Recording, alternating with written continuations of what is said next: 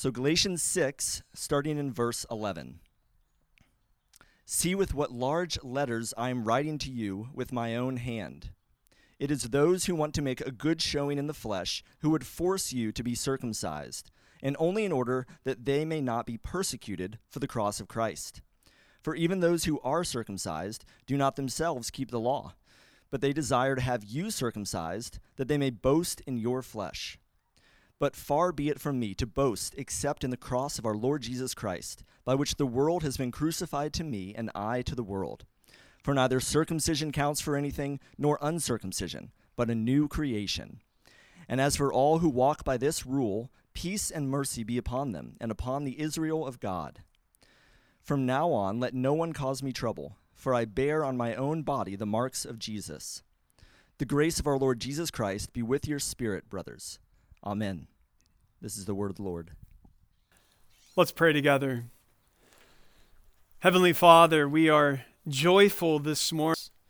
And Lord, we know that joy that we experience is not dependent merely on our circumstances. In fact, some of us have actually come to church today in a time of great hardship and difficulty and perhaps suffering.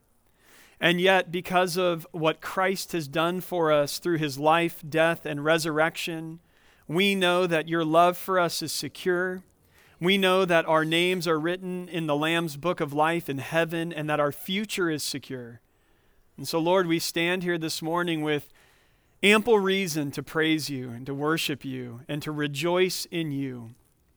Lord, now as we spend time in your word and we conclude this great letter written to the Galatians, God, we pray that once again you would fan the flames of joy and desire in our hearts toward you. Lord, that you would continue to stir us up with faith and with love and with obedience. Lord, we ask you now to minister to your people, to instruct us, to change us for your glory and for our eternal good. In Jesus' name we pray. Amen. Hey, go ahead and be seated, please. And once again, good morning. So great to uh, see everyone here today and to be able to say hi to all of you and hear you guys singing together as a congregation worshiping the Lord at church. What a joy that always is. Well, as it turns out, one of the most impactful classes that I ever took while I was in school was an elective in junior high, of all things. It was an eighth grade typing class during that class, I learned to type really, really well. I got good at it. I could type really fast. I think I was up to something like 65, 70 words a minute at that point. I'm probably like a third of that now. No, I'm, I'm probably still 40, 45 words a minute, but I was able to type. And uh, the crazy thing is that I literally used that skill that I learned in eighth grade every single day of my professional life. I sit down and I do tons of writing, and it's all done on a computer. And I'm personally so grateful for the foresight of my junior high to see that there was going to come a day in the future where every single professional and really every person in our society was going to sit down and work off a personal computer. Now, prior to the PC revolution, typing was a specialized skill. So most people couldn't type. Therefore, when a person in the professional world wanted something to be typed, it was commonplace for them to dictate that message to uh, somebody who would be able to produce it, a typist. And similarly, in the ancient world of the New Testament, writing itself, just the ability to sit and write things down, was a specialized skill. Not everybody could do that. Most people couldn't. And so the Apostle Paul, keeping in step with the culture of his day, has been dictating the letter of Galatians, and he does this in his other letters as well, but he's been dictating this letter to a writer who's been recording it for him. But I don't know if you saw this in verse 11. The Apostle Paul, here in the conclusion, basically reaches over and he just borrows the pen. Really, it was a quill at that point, but just kind of snags the pen out of the hand of this writer and says, Hey, I'm going to take over from here. And he actually records the conclusion in his own hand. Here's what he writes starting in verse 11. See with what large letters I am writing to you with my own hand.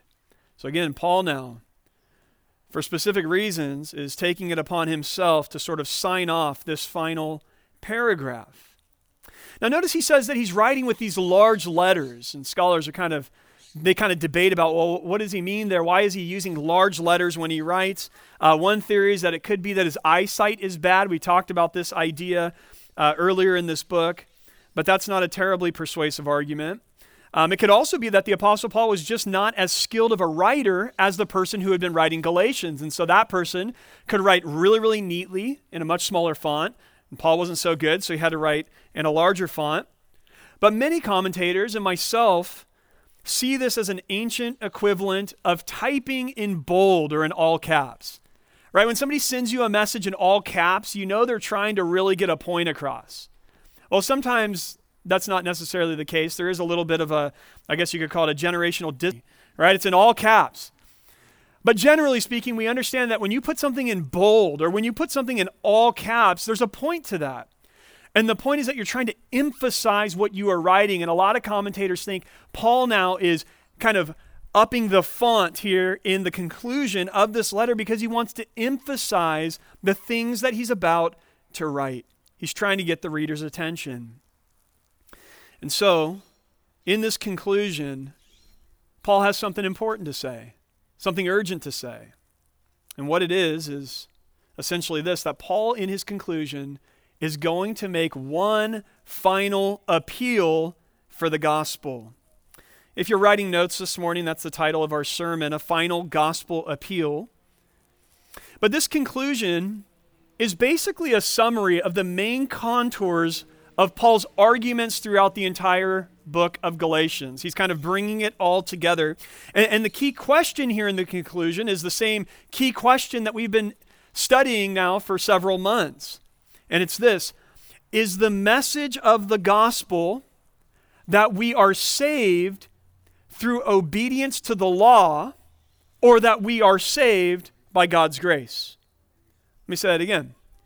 It is the message of the gospel that we are saved by obeying the law or that we're saved by God's grace? The answer throughout has been go ahead, I'll let you answer. We are saved by God's grace.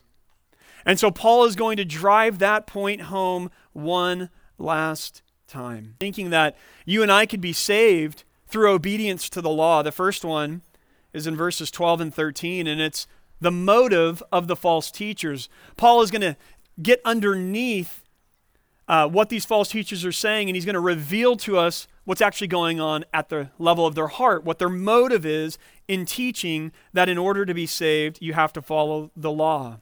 Look at verse 12 again. Paul writes, It is those who want to make a good showing in the flesh who would force you to be circumcised, which was the first step in a life of obedience to the law. He says, and in only or and only in order that they may not be persecuted for the cross of Christ. For even those who are circumcised do not themselves keep the law, but they desire to have you circumcised, that they may boast in your flesh. In these verses, Paul again is revealing to us what the motive of these false teachers in Galatia was. These people who are saying, You want to go to heaven? You want to be right with God? You want to belong to God's family? You need to obey the law. What was the motive? Well, it's actually twofold. On one hand, in verse 12, we learn that it was to avoid persecution. Do you see it in the verse there? They're, they're preaching circumcision in the law so that they don't have to be persecuted. Now, as many of you know, the Apostle Paul was heavily persecuted by the Jews for preaching the gospel of God's grace. As far as the Jews could tell, he was setting aside God's holy law. He was sort of um, diminishing God's law.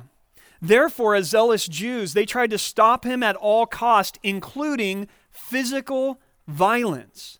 Let me just give you one snapshot of this. This is a tiny excerpt from his mission, chapter 14, verse 19. We read, But Jews came from Antioch and Iconium and having persuaded the crowds, they stoned Paul and dragged him out of the city, supposing that he was dead. So the Jews, again, seeing the, the Apostle Paul's ministry as he's preaching a gospel of God's grace, they see that as a threat to themselves and to Judaism, and they actually get this crowd together and they take up stones and they, they just pelt Paul with these stones and they leave him for dead. They thought that they had killed him. The false teachers, on the other hand, were trying to avoid persecution at all cost. See, they accepted that Jesus of Nazareth was the Messiah, meaning that he was God's appointed Savior, but they insisted that people needed to also come underneath the Jewish law in order to belong to the people of God. Thus, the reference to circumcision. By maintaining the law, they could avoid persecution from their Jewish brethren. Basically, they could look to the Jews and they could say, hey, we're just making Jews out here. We're, we're converting people to Judaism. They're, they're bringing their lives under the law of Moses, and therefore the Jews would have no issue with what these false teachers were doing. So that's the first motive here. They don't want to be persecuted. But we also see another motive that's related in verse 12, and it's they want to make a good showing. They want to make a good showing. Notice they weren't just trying to avoid looking bad to the Jews so that they wouldn't be persecuted. They were trying to look good in front of the Jews so they could be praised. Verse 13 says that they may boast in your flesh. In the same way that some Christians are wrongly motivated in their evangelism, trying to get people to trying to get people saved so that they can add another notch to their Bible. These false teachers in Galatia were trying to get one more Gentile circumcised so they could add one more foreskin to their credentials. Paul says, look, their motives were self serving. He unpacked this more fully back in chapter 4 where he wrote this in Galatians 4:17. Paul says, "Look, they make much of you but for no good purpose. They want to shut you out that you may make much of them. Their motive was to get the praises of people, to look good in front of other people.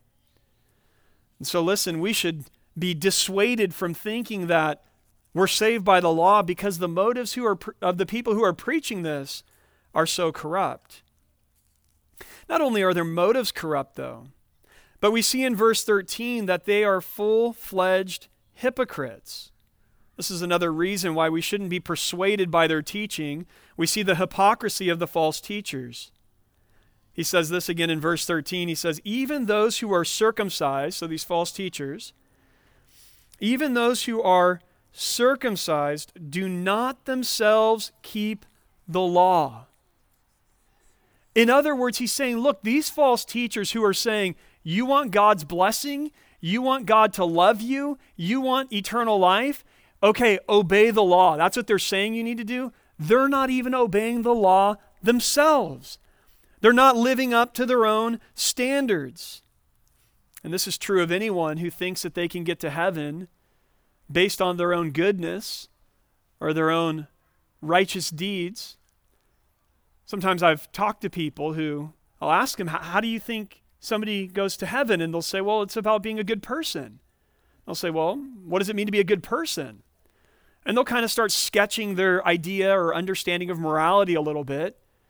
And I'll usually just kind of pause for a second. Then I'll say, Do you live up to your own morality? And I've never had a person tell me, Yeah, I do it perfectly. They always kind of back off a little bit and they kind of smile a little bit and they say, Well, well, no, but I think that God really cares about my sincerity. I'm trying to obey these rules. I'm trying to be a good person. The question, of course, is where in the world does sincerity actually work? Like, like if your goal in your life was to be a lawyer and you take the bar exam and you fail, can, can you just look and say, but, but I really want to be a lawyer and I really studied hard, I gave it everything. Oh, okay, well then you can be a lawyer and practice law in California. That doesn't work. What, what about the spouse who's unfaithful to their spouse and they cheat on them and they look at their spouse and go, Well, I, I really want to be faithful to you. I sincerely want to be a faithful spouse. How, how far is that going to get you? Not very far. Not to mention, you can be sincerely wrong. The false teachers who claim that the law was able to save you couldn't even obey the law themselves. This is a terrible strategy for saving yourself. In Galatians 5 3, Paul reminded us that every person who accepts circumcision is obligated to keep the whole law. In other words, if you think you're going to earn God's favor by obeying the law, then you better get it right. You got to obey the whole thing, no mistakes. You got to have a perfect track record. Because if you don't, according to chapter 3, verse 10, you're in big trouble. Paul writes there, For all who rely on works of the law are under a curse, for it is written, Cursed be everyone who does not abide by all things, not some things, all things written in the book of the law and do them. So, family, because nobody can actually do it, you'll never be able to obey the law perfectly. Third and finally, and this is perhaps the most significant point of all, the law is not the way to being saved because the law is powerless to change anything. Look at verse 15. Paul writes there, For neither circumcision counts for anything, nor uncircumcision, but a new creation. Paul has to conclude now that whether a person is circumcised, i.e., obeying the law, or uncircumcised, i.e., not obeying the law, is actually irrelevant. It doesn't count for anything because it doesn't change anything. It cannot bring about a new creation, which, according to Paul, is all that matters at the end of the day. The law can't produce that. More on that in a minute. So, Paul devastates any reason the Galatians or anyone else, for that matter, might have for looking to a, a system to save them. God's grace alone can save. Period. And we see evidence of that here in these final verses of Galatians. First, I want us now to look at the messenger. I want us to look at Paul. Again, we saw the motives of these false teachers. They were corrupt, they were self serving. But in verse 14, we now see Paul's motive in ministry. Here's what he says in verse 14 But far be it from me to boast except in the cross of our Lord Jesus Christ, by which the world has been crucified to me, and I to the world. So, what was it that the false teachers were boasting in? What was it that the false teachers were exulting in, rejoicing in, taking pride in? Wasn't it how many Gentiles they could see circumcised? That's what they were about. That's where their joy was anchored. That's what they were going to show to God at the end of their lives and say, Look, Lord, here's what we've done with our lives. We brought all these people under the law. We'll contrast that with the Apostle Paul. Paul says, Look, I don't boast in anything. I don't boast in my own credentials. I don't boast in my accomplishments.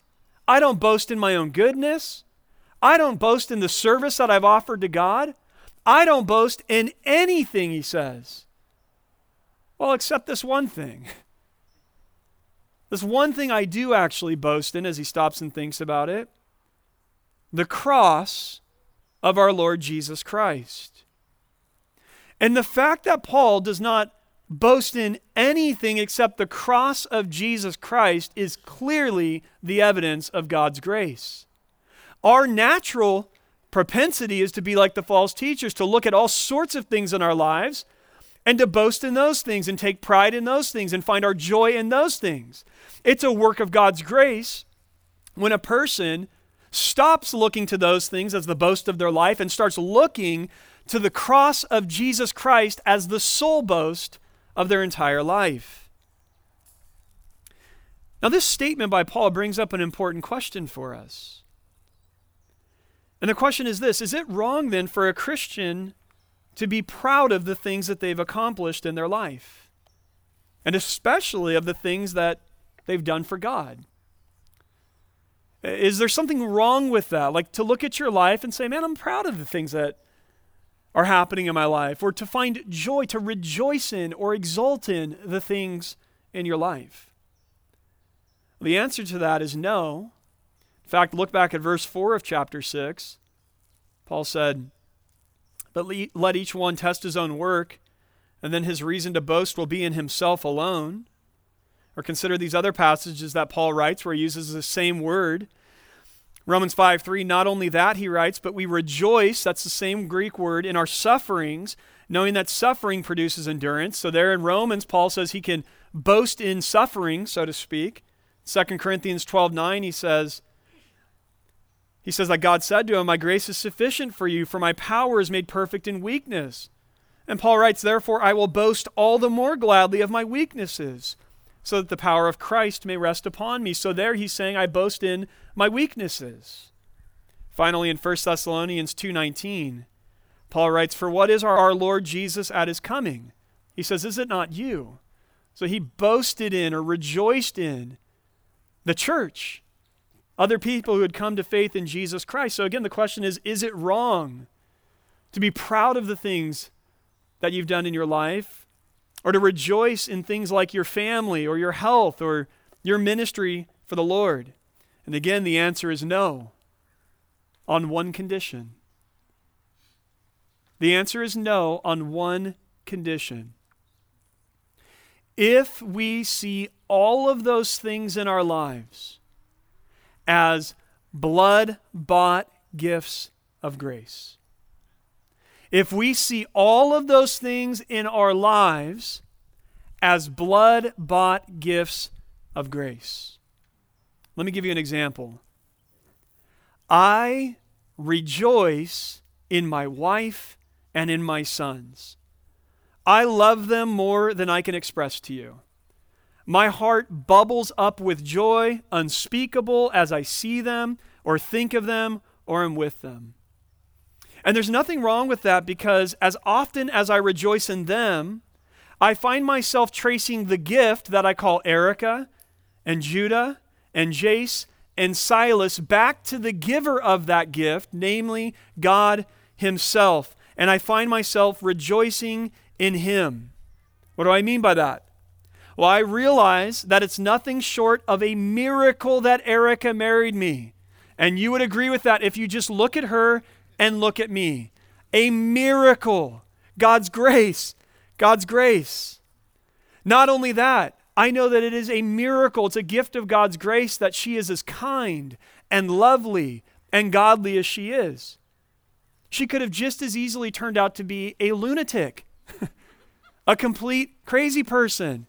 And I'm going, who did I marry? But it didn't turn out that way. She's an amazing, wonderful woman. That's God's grace to me.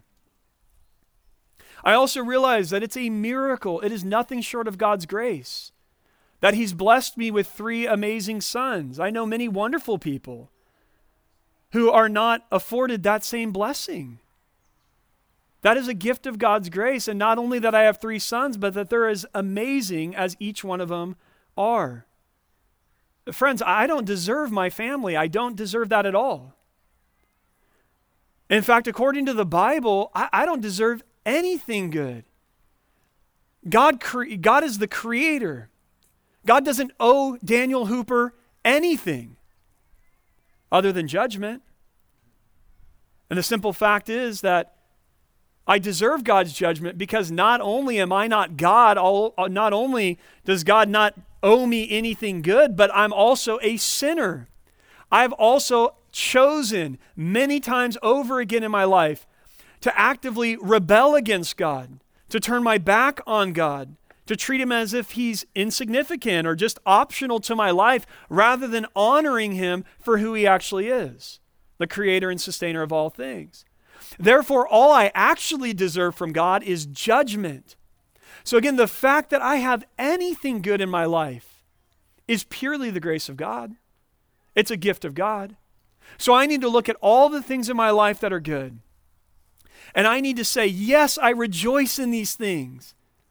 These things are amazing. I can be proud of my family. I can be proud of this church. I can be proud of so many different things and rejoice in those things and find joy in those things. But every time I do, I have got to trace that back to the giver of the gift and find my heart rejoicing in and boasting in the grace of God put on full display 2,000 years ago on a cross where my Savior bore my sin. That's the trick. That's the key. That's what it means to live a life that is boasting only in the cross of Jesus Christ. So the litmus test for us today is this In whom or what do I boast in? We have to ask ourselves that. What do I exult in and rejoice in and take pride in? Is it what you've done or what you're doing right now? Or is it what God has done and what God is doing? If you're a Christian here today, every good thing that you have in your life is a blood bought gift of grace. Everything. There are no exceptions. So maybe you're a person who's built a successful business or career. Is your boast in how hardworking you are? How smart you are? How driven you are? How clever you are? Or is your boast in God's grace to you? Recognizing that, sure, even though you might be hardworking, maybe you are more driven than the next person, maybe your IQ is a little bit higher, maybe you are more creative than the next girl. Even if those things are true, do you recognize that even that is a gift of God's grace to you?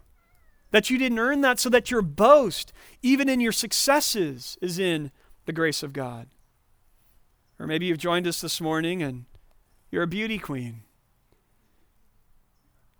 or you're a physical specimen that everyone should marvel at, a Greek god chiseled in bronze?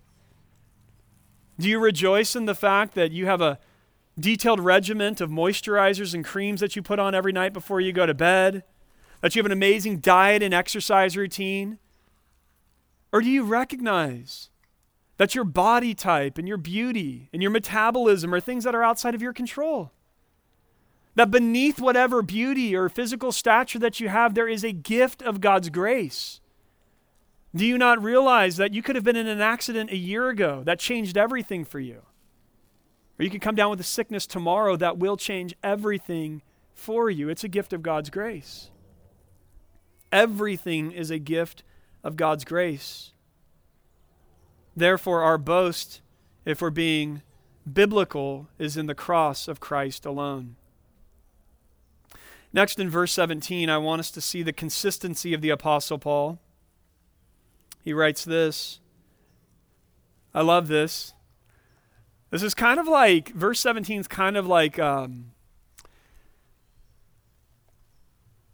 you know, when people get closer to the end of their life and sometimes they stop caring that much? Oftentimes this is true. They just don't care what people think anymore. That's, that's kind of like where Paul's at. It's like, I am what I am and just deal with it. I'm happy with who I am. Look what he says in verse 17. He's like, From now on, let no one cause me trouble anymore. He's just like, Leave me alone.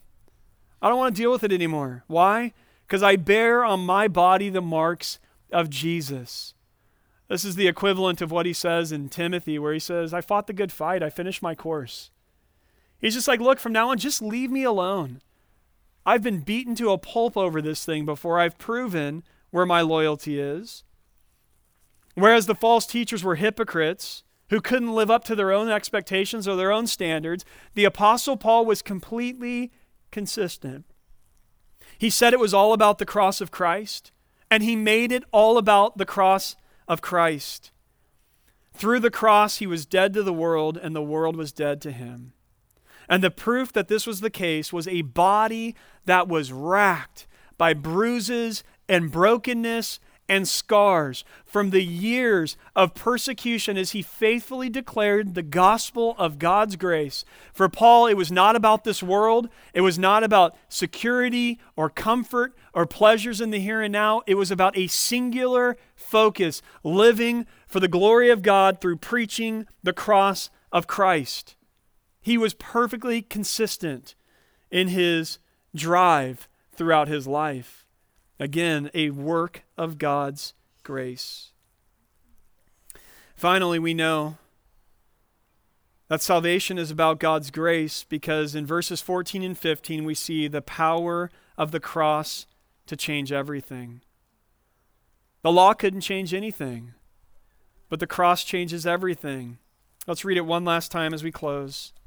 But far be it from me to boast except in the cross of our Lord Jesus Christ by which the world has been crucified to me and I to the world. For neither circumcision counts for anything nor uncircumcision, but a new creation. The law is powerless to change you. Now, now granted, I'll, I'll give you this the law can produce a little bit of behavior modification.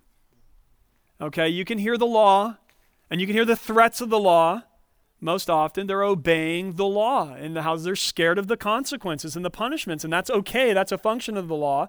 The law at best can get behavior modification. But the law is powerless to change you at the core of who you are which is the only place that it really counts. Only grace does that. Only grace can transform you at the core of who you are through the life, death, and resurrection of Jesus, the new creation has begun. Sin and death, your greatest enemies, have been delivered a death blow at Calvary 2,000 years ago. And through faith, the people of God are themselves becoming a new creation. Here's 2 Corinthians 5:17. Therefore, if anyone is in Christ, he is a new creation. The old has passed away. Behold, the new has come. Family, our new reality in Christ means that we are crucifying the flesh in the power of the Spirit. It means that we are no longer ruled by the systems or the values or the power structures of this present evil age. No, no, no. We are ruled by our Lord and Savior, Jesus Christ, and the values of the kingdom of God. Something has fundamentally changed in us because of the work of Christ. By grace, we've become new creations. Therefore, Paul could say that through the cross of Christ, the world has, in effect, been crucified to him, and he to the world. Yes, he still lived in the world. Yes, you and I still live in the world. But again, we're not being ruled by this world. We have a brand new allegiance. And through the power and the presence of the Holy Spirit, we're actually being enabled to live in light of that new allegiance. Here's how Paul puts it back in chapter 2, verse 20. He writes, I have been crucified with Christ. It is no longer I who live, but Christ who lives in me. And the life I now live in the flesh, I live by faith in the Son of God, who loved me and gave himself for me. Those who turn back to the law or who turn aside to something else are turning away from God's grace, which is the only way forward into the glorious and just and equitable and lovely new creation that will be our eternal home. That's why Paul could write in verse 16 And as for all who walk by this rule, peace and mercy be upon them and upon the Israel of God. All who follow this rule, he says, this rule of the gospel of God's grace, are the true people of God. He calls us the Israel of God and are the recipients of God's peace and mercy and grace. And hasn't this been to actually belong to God's family? Who are the children of Abraham? This is what he's been asking and answering. And what we've seen throughout this entire letter is that God's people are not merely the ethnic Jews or the Israelites. God's people are all of those who receive God's grace by placing their faith in God's Son.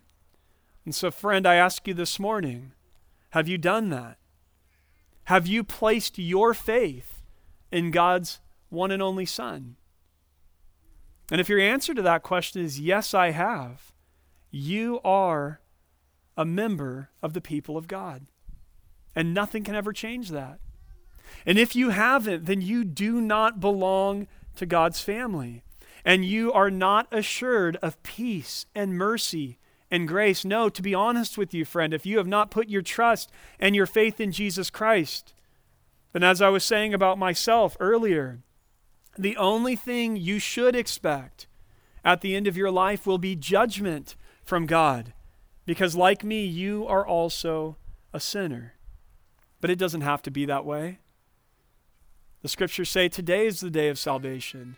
And today you can receive Christ as your Savior and Lord. You can turn to Him by forward. I hope you'll do that. Family, Paul's final gospel appeal in the book of Galatians is so strong. No other system of salvation matters, he says, because they cannot bring about the real change that we need new creation. Only the cross of Christ can do that. And therefore, family, let us make our boast in the cross alone. Let's pray together.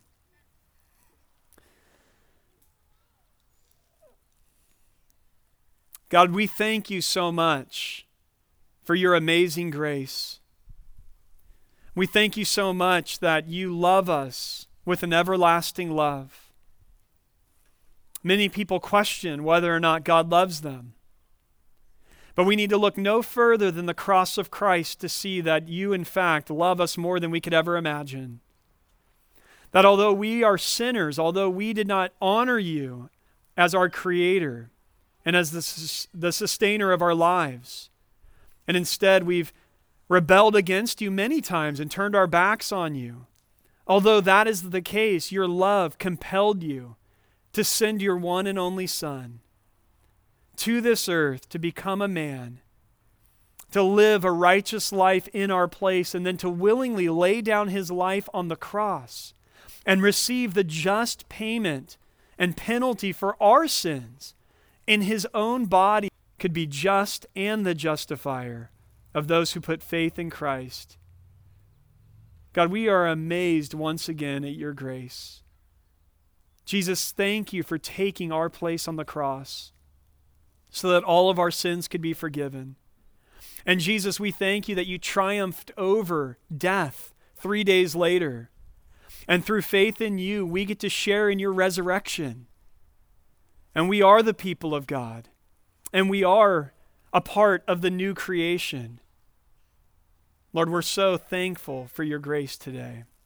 God, help us to be a people who more and more every single day are finding that this world is crucified to us and we to it.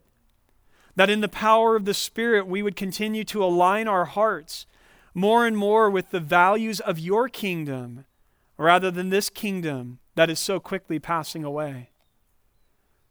And Lord, we pray that you would help us to be so different, so joyful, so peaceable so content that all those who are around us that do not know you, Jesus, would be compelled by our witness, and that we would see a wonderful harvest, a massive harvest of souls through this church family in the weeks and months and years to come. Lord, please do this for your glory. In Jesus' name we pray. Amen.